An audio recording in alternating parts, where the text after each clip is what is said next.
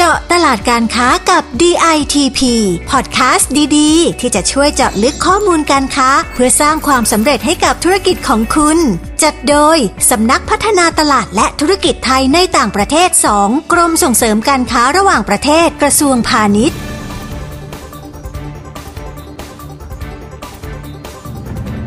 สวัสดีค่ะ คุณผู้ฟังพบกับพอดแคสต์จอดตลาดการค้ากับ DITP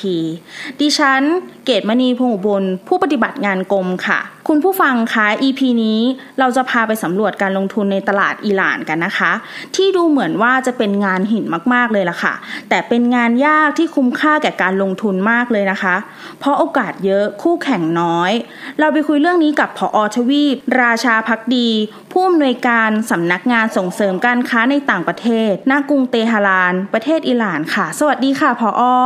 สวัสดีครับ คุณเกียรติและคุณผู้ฟังทุกท่านครับ ค่ะผอคะอะไรทำให้สคตเตหะรานมองว่าอิหร่านเป็นตลาดที่น่าสนใจและมีศักยภาพคะผอครับคือถึงแม้ว่าอิหร่านจะไม่ใช่ตลาดที่ใหญ่มากนะแต่ก็เป็นตลาดขนาดกลางที่มีประชากรราว 85 ล้านคนนะซึ่งข้อดีของอิหร่านก็คือประชากรส่วนใหญ่ที่จะอยู่ในวัยรุ่นและวัยหนุ่มสาวนะคือมีอายุประมาณ 15ถึง15 ปีครับและจัดว่าเป็นประชากรที่มีกำลังซื้อสูงนะนอกจากนี้ที่หลายก็ยังมีทรัพยากรธรรมชาติที่หลากหลาย มีแหล่งพลังงานราคาถูก และก็ยังเป็นศูนย์กลางทางการค้าไปยังประเทศเพื่อนบ้านนะทั้งในตะวันออกกลางเอเชียกลางยุโรปตะวันออกนะตรงมีข้อได้เปรียบก็คือ ระบบการคมนาคมจะเข้าถึงแต่ละภูมิภาคได้เป็นอย่างดี รวมถึงข้อตกลงทางการค้าที่หลานเอาไว้กับประเทศเราด้วยครับ ค่ะ และอีกปัจจัยสำคัญก็น่าจะเป็นเพราะคู่แข่งในตลาดอิหร่านที่ยังมีไม่มากใช่ไหมคะผอใช่ครับคู่แข่งในตลาดอิหร่านยังยังถือว่าน้อยมาก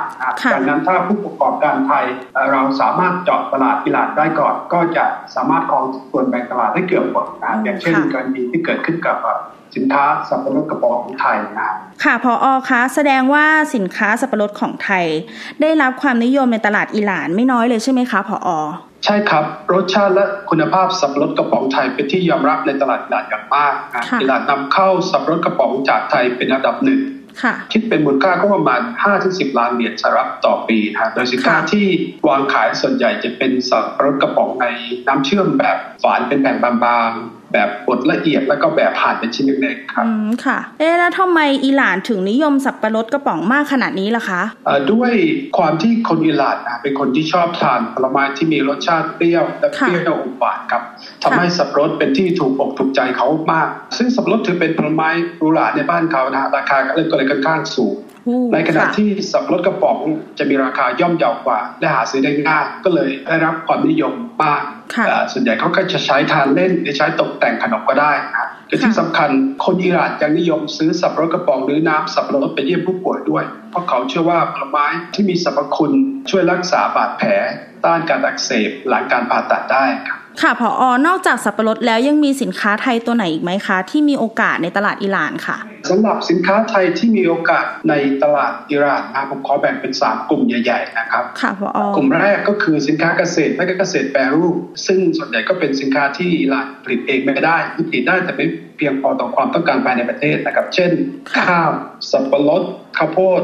แล้วก็กลุ่มที่ 2 ก็คือสินค้าที่เป็นวัตถุดิบในการผลิตในสินค้าอุตสาหกรรม ที่เรามีต้นทุนการผลิตที่ถูกกว่า หรือต้องอาศัยเทคโนโลยีที่ทันสมัยครับ เช่น ยางพาราไม้ MDF สมาร์ทบอร์ดชิ้นส่วนคอมพิวเตอร์ ชิ้นส่วนตู้เย็นและเครื่องปรับอากาศ เครื่องแก้วและกระดาษเป็นต้นครับ ส่วนกลุ่มสุดท้ายก็คือกลุ่มสินค้าศักยภาพที่ได้มาจากการเข้าไปลงทุนในอิหร่านครับโดยเฉพาะกลุ่มอุตสาหกรรมพลังงาน ปิโตรเคมีประมง หรือโครงสร้างพื้นฐานสาธารณูปโภคต่างๆซึ่งเป็นโครงการที่หลักให้ให้การสนับสนุนด้วยครับ ค่ะพออแต่ละกลุ่มสินค้าน่าสนใจมากๆเลยนะคะ ทีนี้เราจะไปเจาะกันที่สินค้าบางตัวแล้วกันค่ะ เริ่มจากกลุ่มสินค้าเกษตรอย่างข้าว ซึ่งเป็นสินค้าส่งออกสำคัญของไทยเราเลยนะคะพออครับจริงๆ แล้วอิหร่านเขาปลูกข้าวได้เองนะแต่เพียงแต่ว่าปริมาณที่ผลิตได้ไม่ไม่เพียงพอต่อความต้องการภายในประเทศ เขาก็เลยมีความจำเป็นต้องนำเข้าข้าว อย่างน้อยปีหนึ่งก็ประมาณ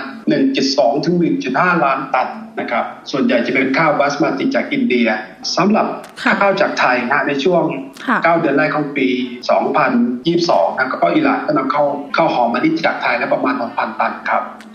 แต่ถ้าพูดถึงความชอบแล้วเนี่ยคนอิหร่านชอบทานข้าวที่หุงแล้วลวดชุยนะฮะเมล็ดไม่ติดกันไม่ชอบข้าวแฉะและนิ่ม ชอบข้าวขาว และมีเมล็ดยาวจะเป็นข้าวที่มีกลิ่นรมควันครับทีนี้เรามาดูกันที่กลุ่มสินค้าที่เป็นวัตถุดิบในอุตสาหกรรมต่างๆ กันบ้างนะคะ มีสินค้าไทยตัวไหนบ้างคะที่น่าสนใจค่ะพออ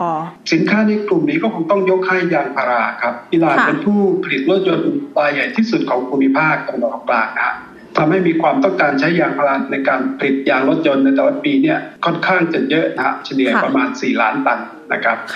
นอกจากเพื่อใช้ในการผลิตยางรถยนต์แล้วนี่เขาก็ยัง ใช้ในการผลิตถุงมือยาง และอุปกรณ์เครื่องใช้ต่างๆนะโดยยางพาราที่นำเข้าหลักๆ จะเป็นยางแผ่นธรรมชาติครับ TSNR นะครับแล้วก็ยางแผ่นรมควันครับ ค่ะพออแบบนี้ก็ถือว่าเป็นโอกาสที่ดีมากๆเลยนะคะ เพราะไทยเป็นผู้ผลิตยางพาราอันดับต้นๆของโลกอยู่แล้ว ใช่ครับใช่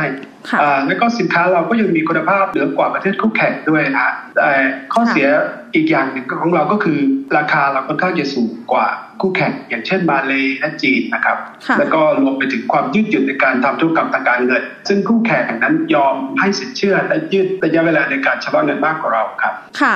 ผออคะนอกจากสินค้าเกษตร สินค้าอุตสาหกรรมแล้วยังมีสินค้ากลุ่มอื่น ๆ ที่ไทยน่าจะใช้จอดตลาดอิหร่านได้อีกไหมคะผออคะครับยังมีสินค้าประเภทหนึ่งนะซึ่งซึ่งเท่าที่ดูมาก็คือค่อนข้างจะมีโอกาสมากๆในตลาดอิหร่านนะนั่นก็คืออัญมณีและเครื่องประดับครับค่ะผอแต่ทราบไหมครับว่าอัญมณีและเครื่องประดับเนี่ยเป็นสินค้าที่ห้ามนำเข้าในประเทศอิหร่าน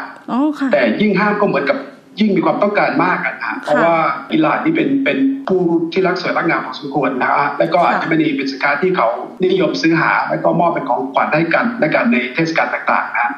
ก็เลยเกิดการนำเข้าสินค้าพวกนี้อย่างผิดกฎหมายนะครับ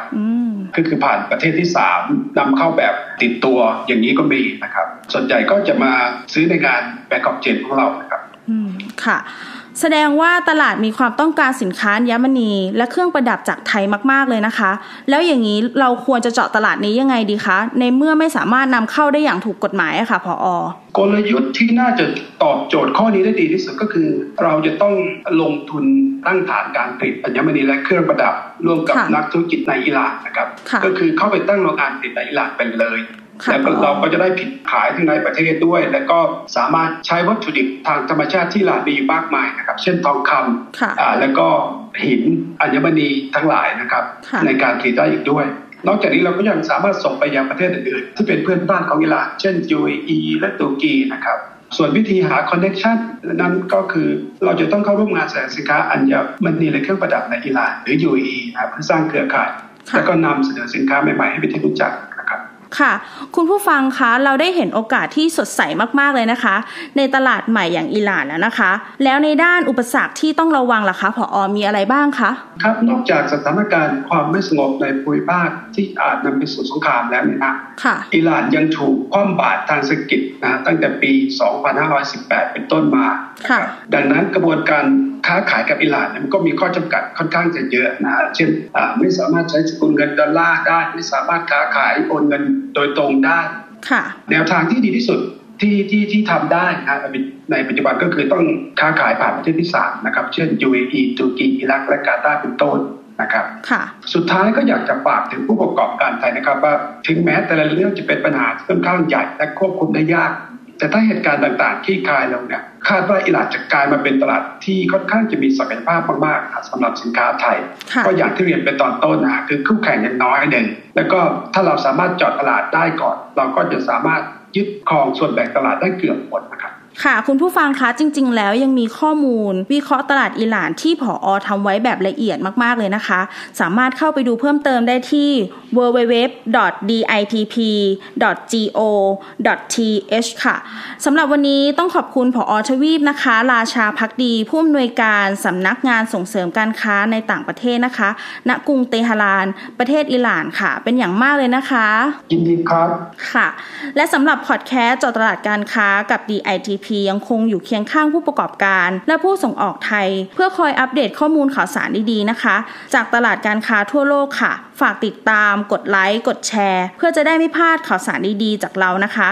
สำหรับช่องทางในการติดต่อ นอกจากเว็บไซต์ของกรมแล้วนะคะ ยังมีสายด่วน 1169 อีกค่ะ สามารถโทรเข้ามาสอบถามข้อมูลการค้าจากเจ้าหน้าที่ของเราได้เลยนะคะ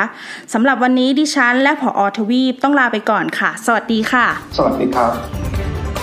เจาะตลาดการค้ากับ DITP ติดตามข้อมูล ข่าวสาร และกิจกรรมดีๆ เพิ่มเติมได้ที่ www.ditp.go.th หรือสายด่วน 1169